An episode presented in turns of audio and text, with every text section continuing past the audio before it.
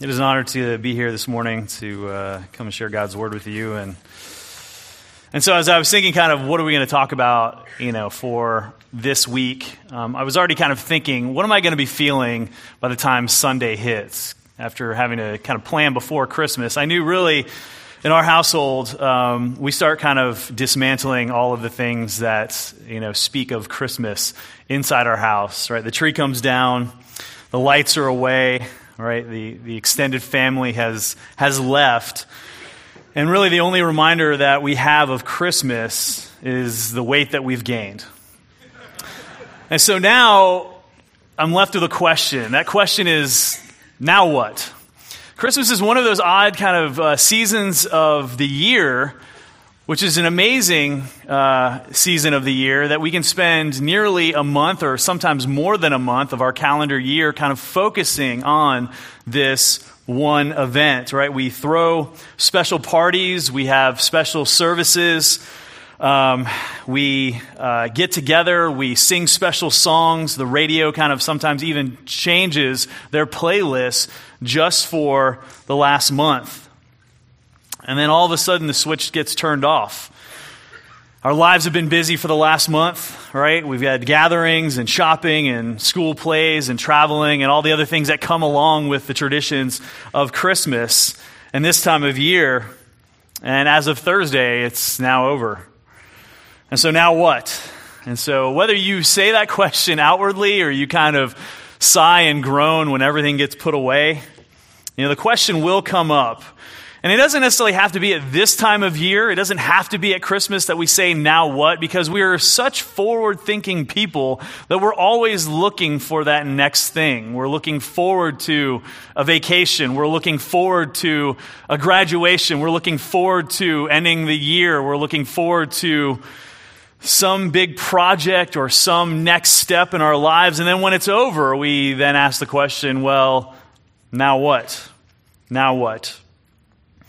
Well, since Christmas does have that kind of big cultural theme, and it is kind of the start of the year, most people start, you know, figuring out their New Year's resolutions, and whether you're one of those people or not, I wanted us to kind of look and think about these questions. Now what? What do we do with our faith? What do we do with uh, after we've kind of been thinking about the Christ who would come after he has been born and after we have celebrated his birth? Now what? And so I'm not going to help you with your, your trajectory for your career or even your exercise plans for next year. But I do want to give you three directives for an effective Christian life. And I know that kind of sounds like business seminar. I was thinking of different terms. How to turbocharge your spiritual journey or whatever. You know, you can come up with the, I'm not a marketer, so, you know, you can come up with your, your best theme. But really, we're going to look at in Scripture three ways how we are going to take what we have been blessed with and then focus on how we can really cultivate our spiritual life. And the text that we're going to look at today is 1 Timothy 6, uh, starting in verse 13. And so you guys can turn there, and I'll give you a little bit of uh, you know context of the passage of scripture that we're in. So Paul is writing to Timothy, as the letter states, and he was a guy that he picked up along his second missionary journey when he was traveling through Asia Minor, which is Turkey today. And Timothy would travel with Paul from place to place and really help plant churches and sometimes, again, visit churches. And often, Paul would send Timothy or leave Timothy in a particular city to stay and to nurture them, especially when Paul was a lightning rod. And sometimes, when he visited a city, he was ousted from the city. Timothy, though, could stay behind and really pour in to the churches. And so, years later, we see this faithful companion now at the church in Ephesus. And when you look back at the history of Ephesus, Ephesus was a, a, uh, a, church that Paul had spent several years in, pouring in, day in and day out, teaching the Word of God to them. And historically, if you read the, the letter that Paul wrote to the Ephesians, um, there don't seem to be many major issues. And so we would doctrinally say that they're a solid church, that they seem to kind of have it all together. But now that Timothy is in Ephesus, we start to see maybe some problems that pop up throughout the course of a typical church the things that they just deal with over time. And so Paul, throughout the letter, gives some practical advice in how to identify leaders, uh, how to manage pastoral difficulties, how to avoid unnecessary conflicts, and then how to challenge the people that he is overseeing. And at the end of the letter, Paul addresses Timothy how to minister to different groups in the congregation. He tells him how to treat older men and older women. He tells them how to connect with younger men and younger women. He tells them how you should treat elders, how you should care for widows, how you should uh, encourage those who are enslaved, and even speaks to those that he would categorize as rich. And whether Timothy knows it or not, he is having his now what moment, right? He is trying to be faithful with his ministry duties but he may be unsure about decisions he has to make now that he is going it alone. So Paul gives him very practical wisdom as he wraps up his letter. So Timothy can best be set up for ministry success. And so Paul tries to pump him up. In verse 12, Paul tells Timothy, I want you to fight the good fight of faith. Encouraging words to rally him and to strengthen him. And then he says, I want you to take hold of the eternal life in which you were called. And this morning, I want us to fight the good fight of faith as well. And this morning, I want us to take hold of the eternal life into which we were called. And I want us to have more of an impact for this coming year. And so these phrases, you know, are meant to reorient Timothy's thinking and to encourage him to make some bold moves. And for us, the advice that Paul ends his letter with can be instructed to us and encourage us as we are to do the same concerning our spiritual growth. And so, what Paul says is extremely practical. And if we ask ourselves, now what? Paul answers us with three ways that we can better serve our glorious Lord and Savior.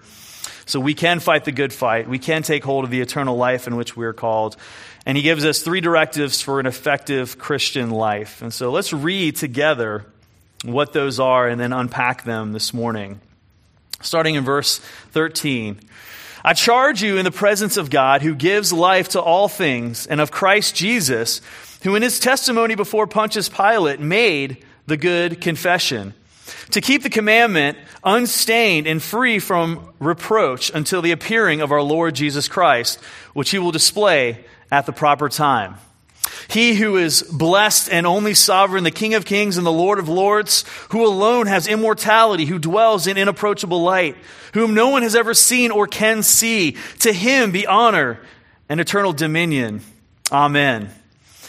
As for the rich in this present age, charge them not to be haughty and not to set their hopes on the uncertainty of riches, but on God who richly provides us with everything to enjoy. They are to do good, to be rich in good works, and to be generous and ready to share, and storing up treasure for themselves as a good foundation for the future, so that they may take hold of that which is truly life. And so the first thing that we see is that uh, Paul directs Timothy, and really to us, is to guard against damaging behaviors. And that's in verses 13 through 16. And so Paul starts off by charging or really insisting that Timothy does what he advises. Right? Paul, so, Paul has said this a few times throughout the letter, and the charge indicates not only the seriousness of what is being said, but that he intends for him to do this. While all of Paul's advice should be heeded, this one in particular is of paramount importance. I don't want you to think about it, I don't want you to put it off, but I want you to do it, and I want you to do it now. And Paul says he makes this charge in the presence of God. And as much as Timothy would just normally respond to Paul because he is his spiritual father, Paul emphasizes the seriousness about what he is saying by invoking God. And not only does he invoke God in this charge, but that he is this charge is being made in the presence of Christ Jesus as well, right? These two witnesses are the only ones who we are ultimately accountable. Earlier in verse 2, Paul tells uh, servants to honor their masters. And so again, Paul, you know, could leverage that idea that because I am your spiritual father, you could do it out of obligation or out of duty. But Paul draws Timothy's attention beyond the earthly. And he describes God in terms synonymous with the Father as the one who gives life to all things.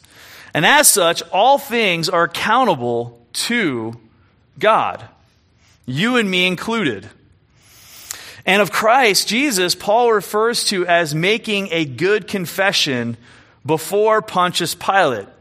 It's kind of odd. You know, why does Paul refer to Jesus in this way? If I were to stop and think of all the ways that we could describe, and even reading through Hebrews 1, when you think of all the ways to describe Jesus, why does Paul say this? And of all the attributes, why does he point to the confession that Jesus made? Well, if you look back in Jesus' life when he stood before Pontius Pilate, who was the Roman governor, Pontius Pilate asked Jesus if he was the king of the Jews, as so many had um, said he was. Jesus responded in John 18:37. He says, "You say that I am king, and for this purpose I was born, and for this purpose I have come into the world to bear witness to the truth. Everyone who is of the truth listens to my voice. So, what was the confession that Jesus made? He said that my purpose was to come and bear witness of the truth, and those who know the truth are drawn to me. And so, Paul refers to this confession because it is in this way that every believer can identify with Christ's mission. Our purpose is the same here on this earth, is to point people to the truth and that truth being Jesus Christ, right? Jesus Christ identified himself as the way, the truth, and the life. And Paul says that Jesus made a good confession before Pilate. He did not back down even though his life was on the line. Well, we'll see that the good confession takes more than just words alone. Because in the presence of these two witnesses, God the Father and the Lord Jesus Christ, Paul charges Timothy in verse 14 to keep the commandment unstained and free from reproach. And so, what is the commandment that Paul is referring to? I want you to keep this commandment unstained and free from reproach.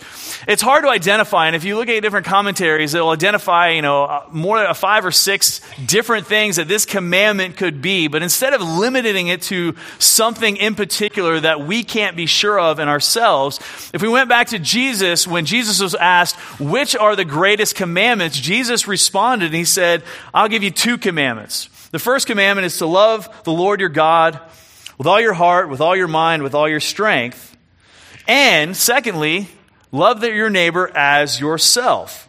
And so, if we were to think in terms of these commandments, it might help us to see why Paul says what he says to Timothy. Paul gives two directives in regards to keeping this commandment, right? He says, first, I want you to keep it unstained, and secondly, keep it from reproach. So the first idea, keeping it unstained, means that the commands that were given to Paul and really to us as followers of Jesus Christ are already pure and undefiled. If you were to keep it unstained, it means that there are things that you could do that could potentially stain them or muddy them or make them dirty or unclear. And so we think of these commands as being core to our faith, then how well we do them will show how much we believe them to be central to our faith.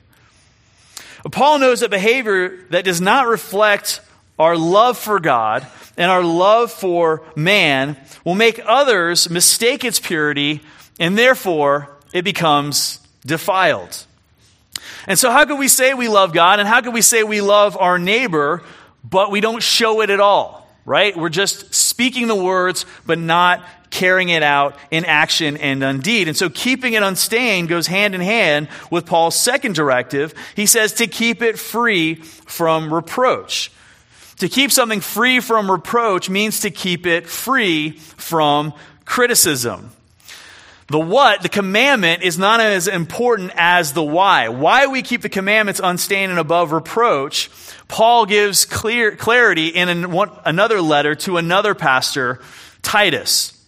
And so if you were to flip over to Titus 2, verses 7 through 8, he says to Titus, again, another pastor, show yourself in all respects to be a model of good works and in your teaching, show integrity, dignity, and sound speech that cannot be condemned. That idea about that something that cannot be condemned is to be above reproach. So that an opponent may be put to shame, having nothing evil to say about us.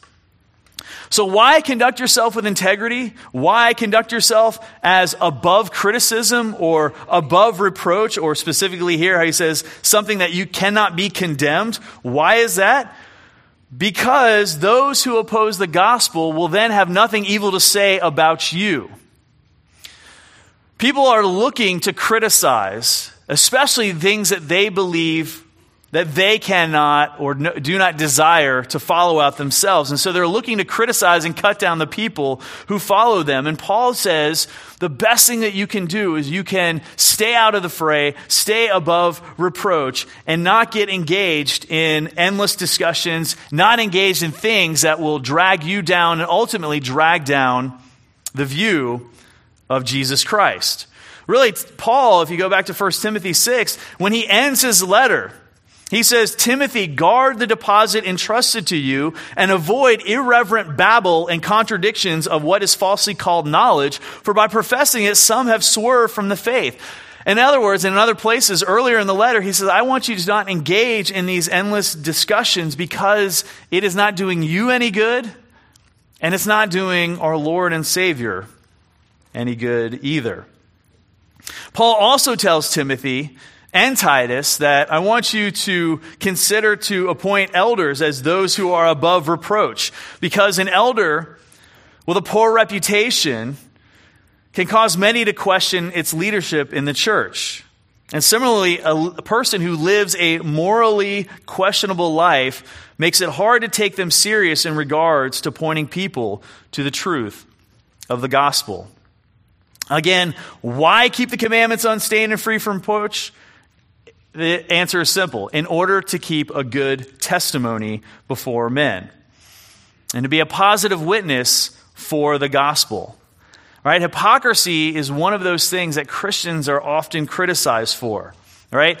One of the things is that we know the truth, right? The Lord has shown us through His Word how we are to carry out um, our lives, what would be honoring and pleasing to Him, and the hardest thing is that when people tell others who don't follow Jesus Christ that they need to live the same way. And then when they see those who say they follow Jesus to stumble and fall, it again causes people to then question the truth of that gospel. So we need to look at our lives. We need to look at our lives and see that they are consistent day to day, hour to hour right? Our Sunday morning in church needs to look the same as our Monday after, afternoon in the office, the same as Friday night with our friends. And so, someone who rejects Christ based, let someone reject Christ based on his perfect life, not on your imperfect one. And so we should ask ourselves, is there any way that I am not consistent with what I say I believe? And Paul reminds us of this commitment as not just a one time thing, but something that is to be endeavored after throughout one's life. It is a lifetime commitment. Why did we know that? Because how long does he say we do this for? He says, Timothy, I charge you to do this until Christ returns. And if Christ doesn't return in our lifetime, that means we do it until the Lord takes us home, that we die, right? There are no sabbaticals, there are no temporary seasons where we can let loose, right? The top of all our New Year's resolutions every single year should be the same as the next. What area of life am I struggling with? And that's a hard thing to do. It's a hard thing to stop and pause and reflect and think about. Lord, what are areas of my life that might be hindering people from knowing the Lord. They might know what I believe. They might know that I go to church. They might know, um, you know, what uh, that we celebrate Christmas. But do I do things that might interfere, that might cause criticism, not only in my life, but that would be a hindrance to the sake of the gospel? Because if we are chosen in Christ, we represent him.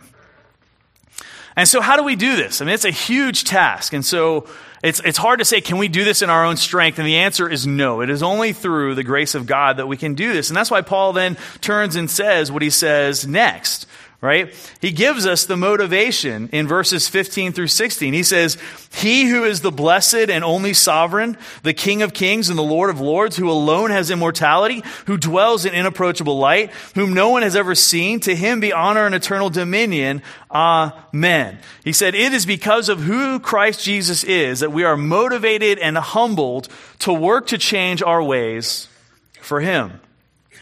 And Paul highlights his amazing attributes. It's almost interesting that he kind of like changes, like, Paul, Timothy, I want you to do this. And then he kind of ends up singing this kind of song of praise to the Lord.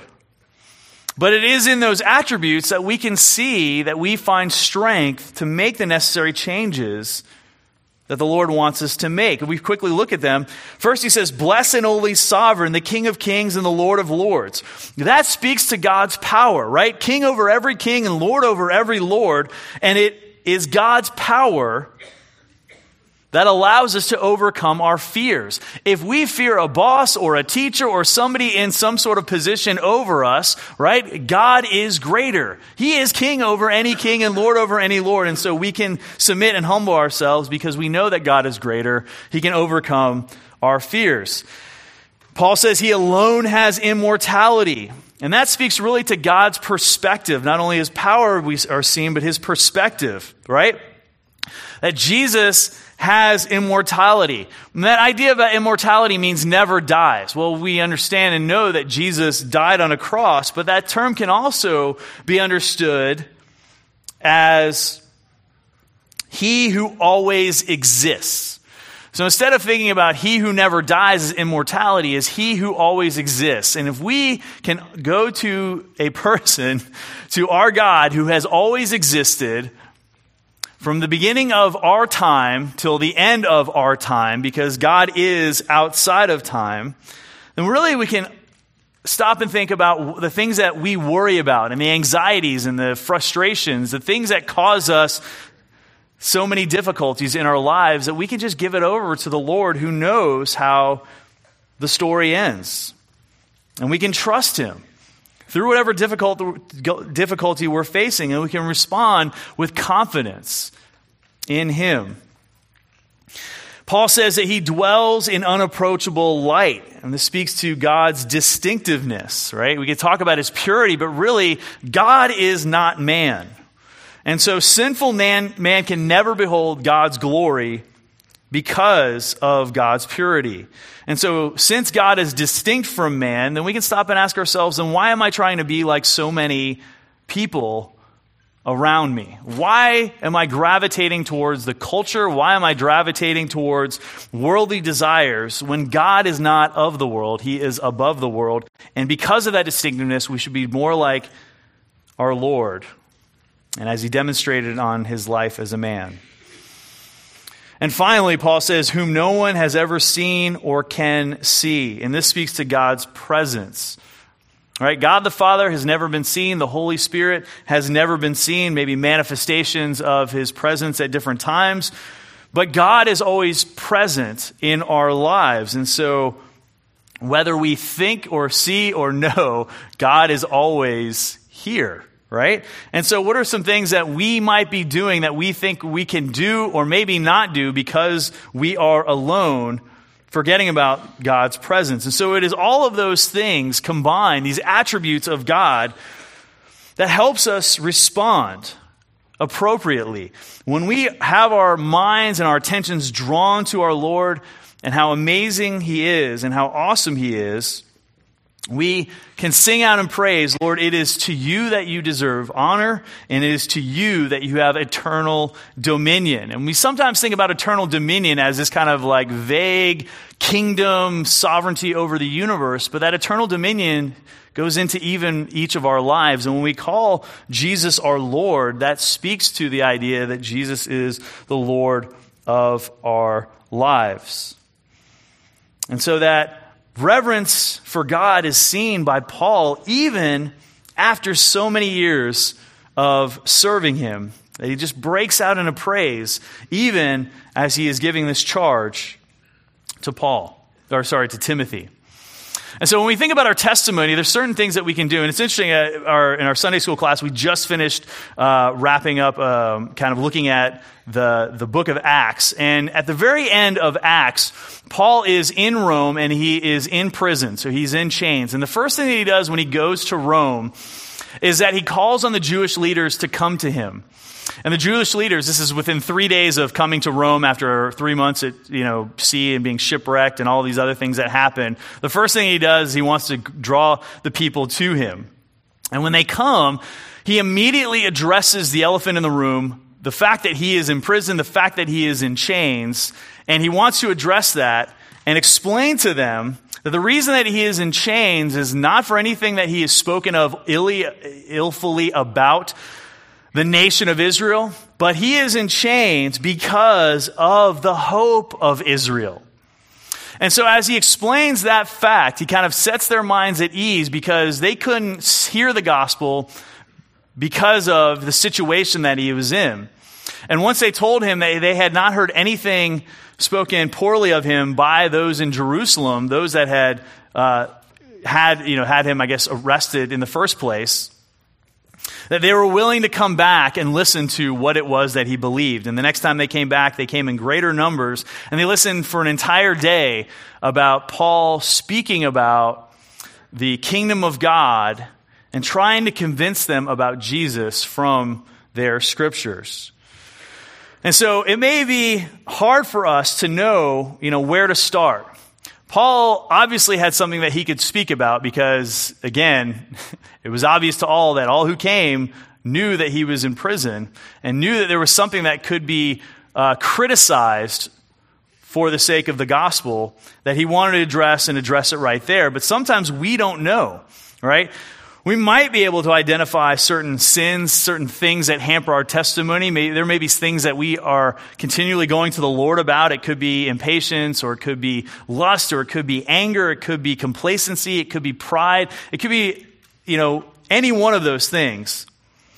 But unfortunately, it's hard to see our blind spots. And so, one thing I would encourage you to do is if you don't know, to ask somebody. So, those who are married, you can have a great conversation with your spouse.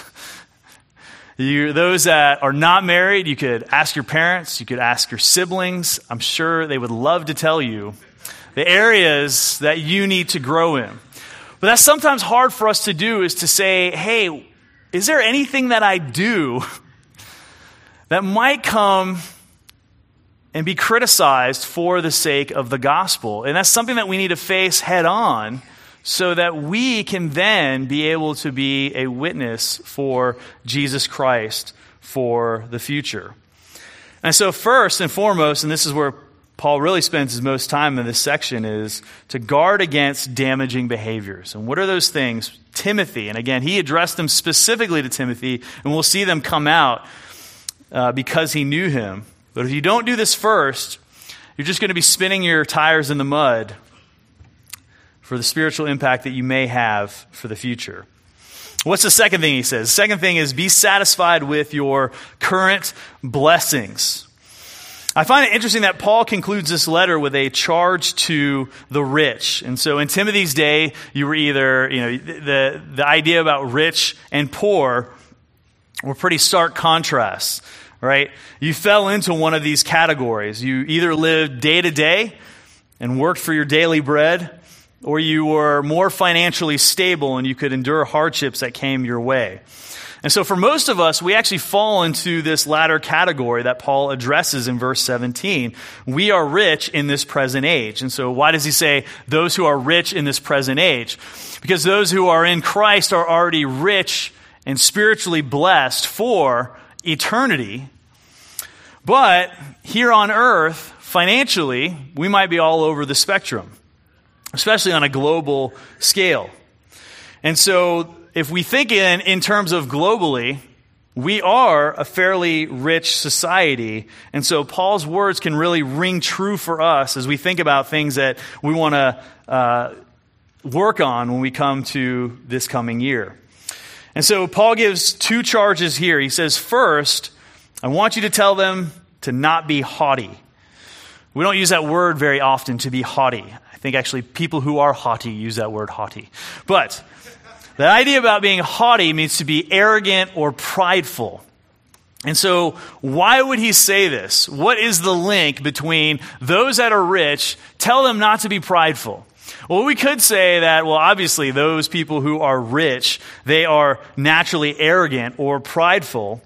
But I've personally met people who are wealthy and are extremely humble. And I've also met people who are poor and are very prideful or arrogant. And so the rich really differ from the poor in how they are able to understand their sense of financial security. That really is what makes them distinct between rich and poor. And along with financial security, what comes with that? It's this idea of independence, right? If you are able to weather any sort of financial difficulty that comes your way, you feel like you've got your bases covered. You've got the right uh, retirement plan, you've got the right savings account, you've got the right insurance, and all of these things insulate you from any difficulty that might find that way to your life. Poor people don't have that luxury. But what comes with having all your bases covered is an understanding or an idea that I am safe right? I am safe. I am an island to myself. I am a castle that I've built around myself. And so I am independent. And so there is this understanding that you then put your trust in these things and put your trust in that wealth. And so when you trust the things that have been accumulated in your life, the less you rely on the Lord and what He provides. You don't think about when, when Jesus said, I want you to pray, give us our day, our daily bread. It doesn't really strike a chord with us too much in our society because often we have an abundance of bread. And sometimes the bread gets, goes to waste and we throw it out. But that's just the society we live in. And so that's why when Paul says these things, that we can then kind of understand them and take them to heart ourselves.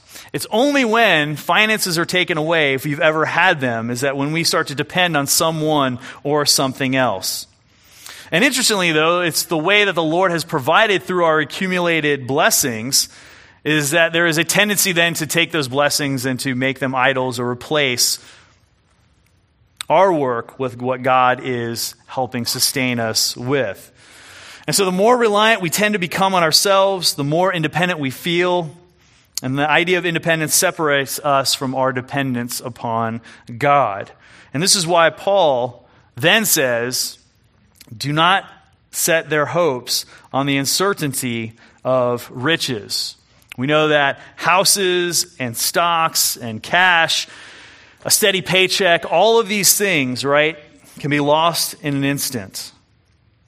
Or like barns full of wealth, they can be taken from you. Now, this isn't to make us like fearful or worry, uh, but to be trusting fully in the Lord that He has provided us with enough. It is a desire for more that we need to guard against, right?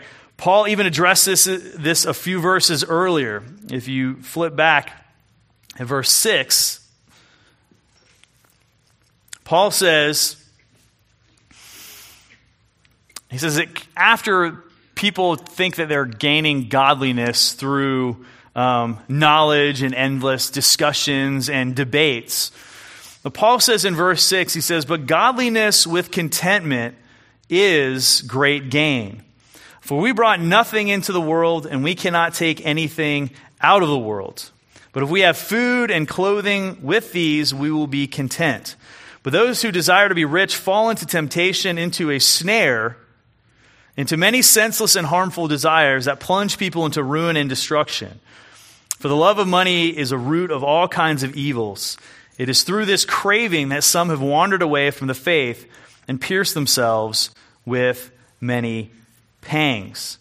But as for you, O man of God, flee these things, right? This is a strong warning that Paul gave Timothy earlier.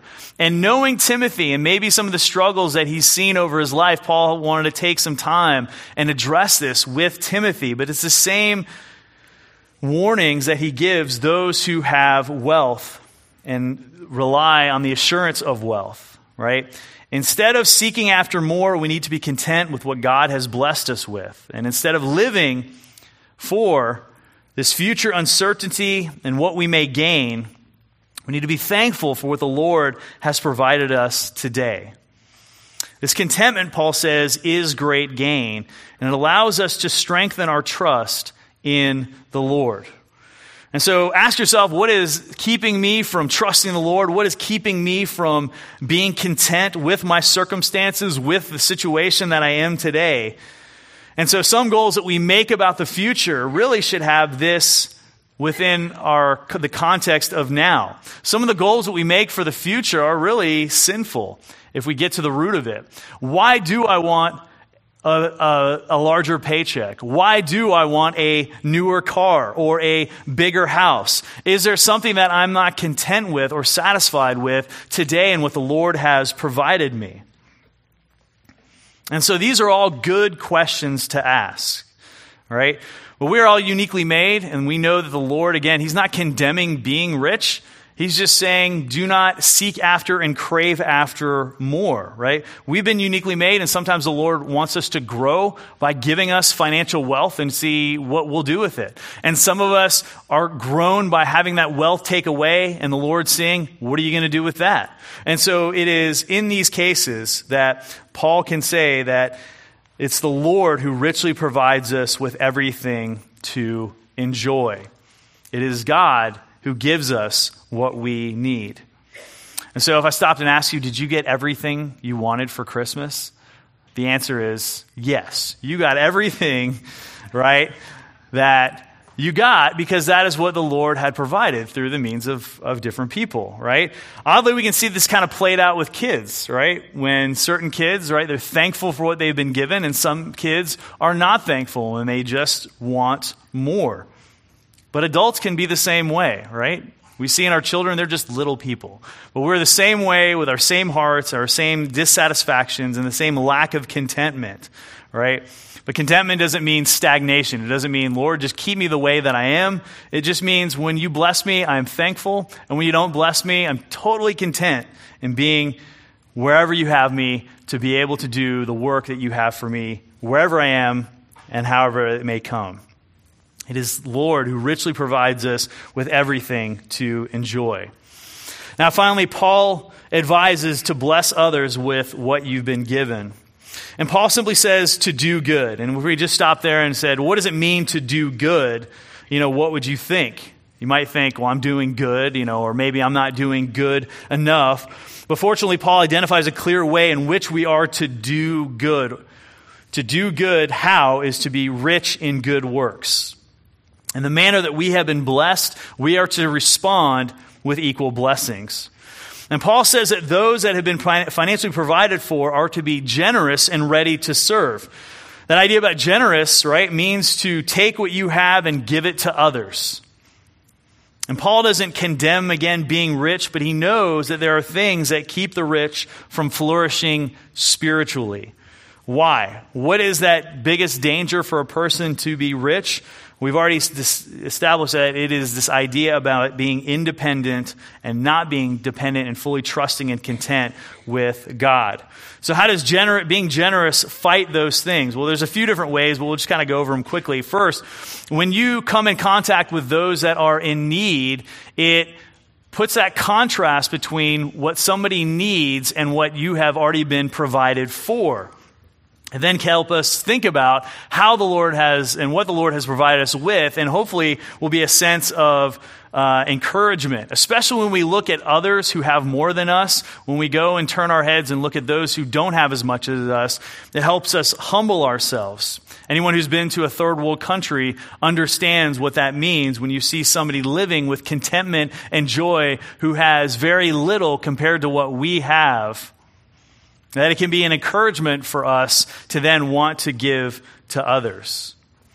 Secondly, being generous allows us to encourage other people. When somebody is without, is in want or in need, this generosity can be filled by filling it with a need of something that we can supply. And it doesn't have to necessarily be financial. It can be in your talents, right? Whenever you respond to somebody needing a meal because of the difficult situation that they're in, for whatever reason that is, then you are responding with your generosity and your ability to make or provide a meal. Maybe it's to help somebody move or just give somebody some advice without any sort of compensation. And so when you are doing those things, you are blessing somebody else and you are encouraging that pe- person.